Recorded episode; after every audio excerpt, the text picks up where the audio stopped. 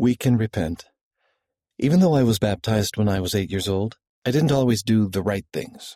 When I was a teenager, I started hanging out with a group of guys and we started getting into things I knew weren't good. After my sister got married, she helped me come back to the church. I learned about the importance of the word of wisdom and treating my body well. But one day I committed another serious sin.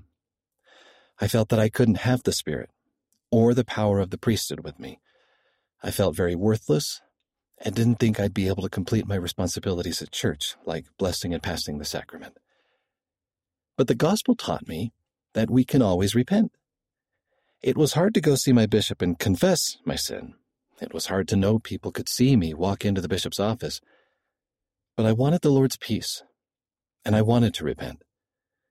My bishop said a prayer with me and told me that the Lord is always merciful to those who seek to repent and that I'd be able to recover from my mistake. I've now started reading the scriptures and praying, and I know it helps me resist temptation. If the process of repentance is hard for you, you should always remember the gift of Jesus Christ and his miraculous atonement. All of us sin and make mistakes, and we won't gain perfection in this life. But through the atonement of Jesus Christ and the blood he shed for us, we can always repent.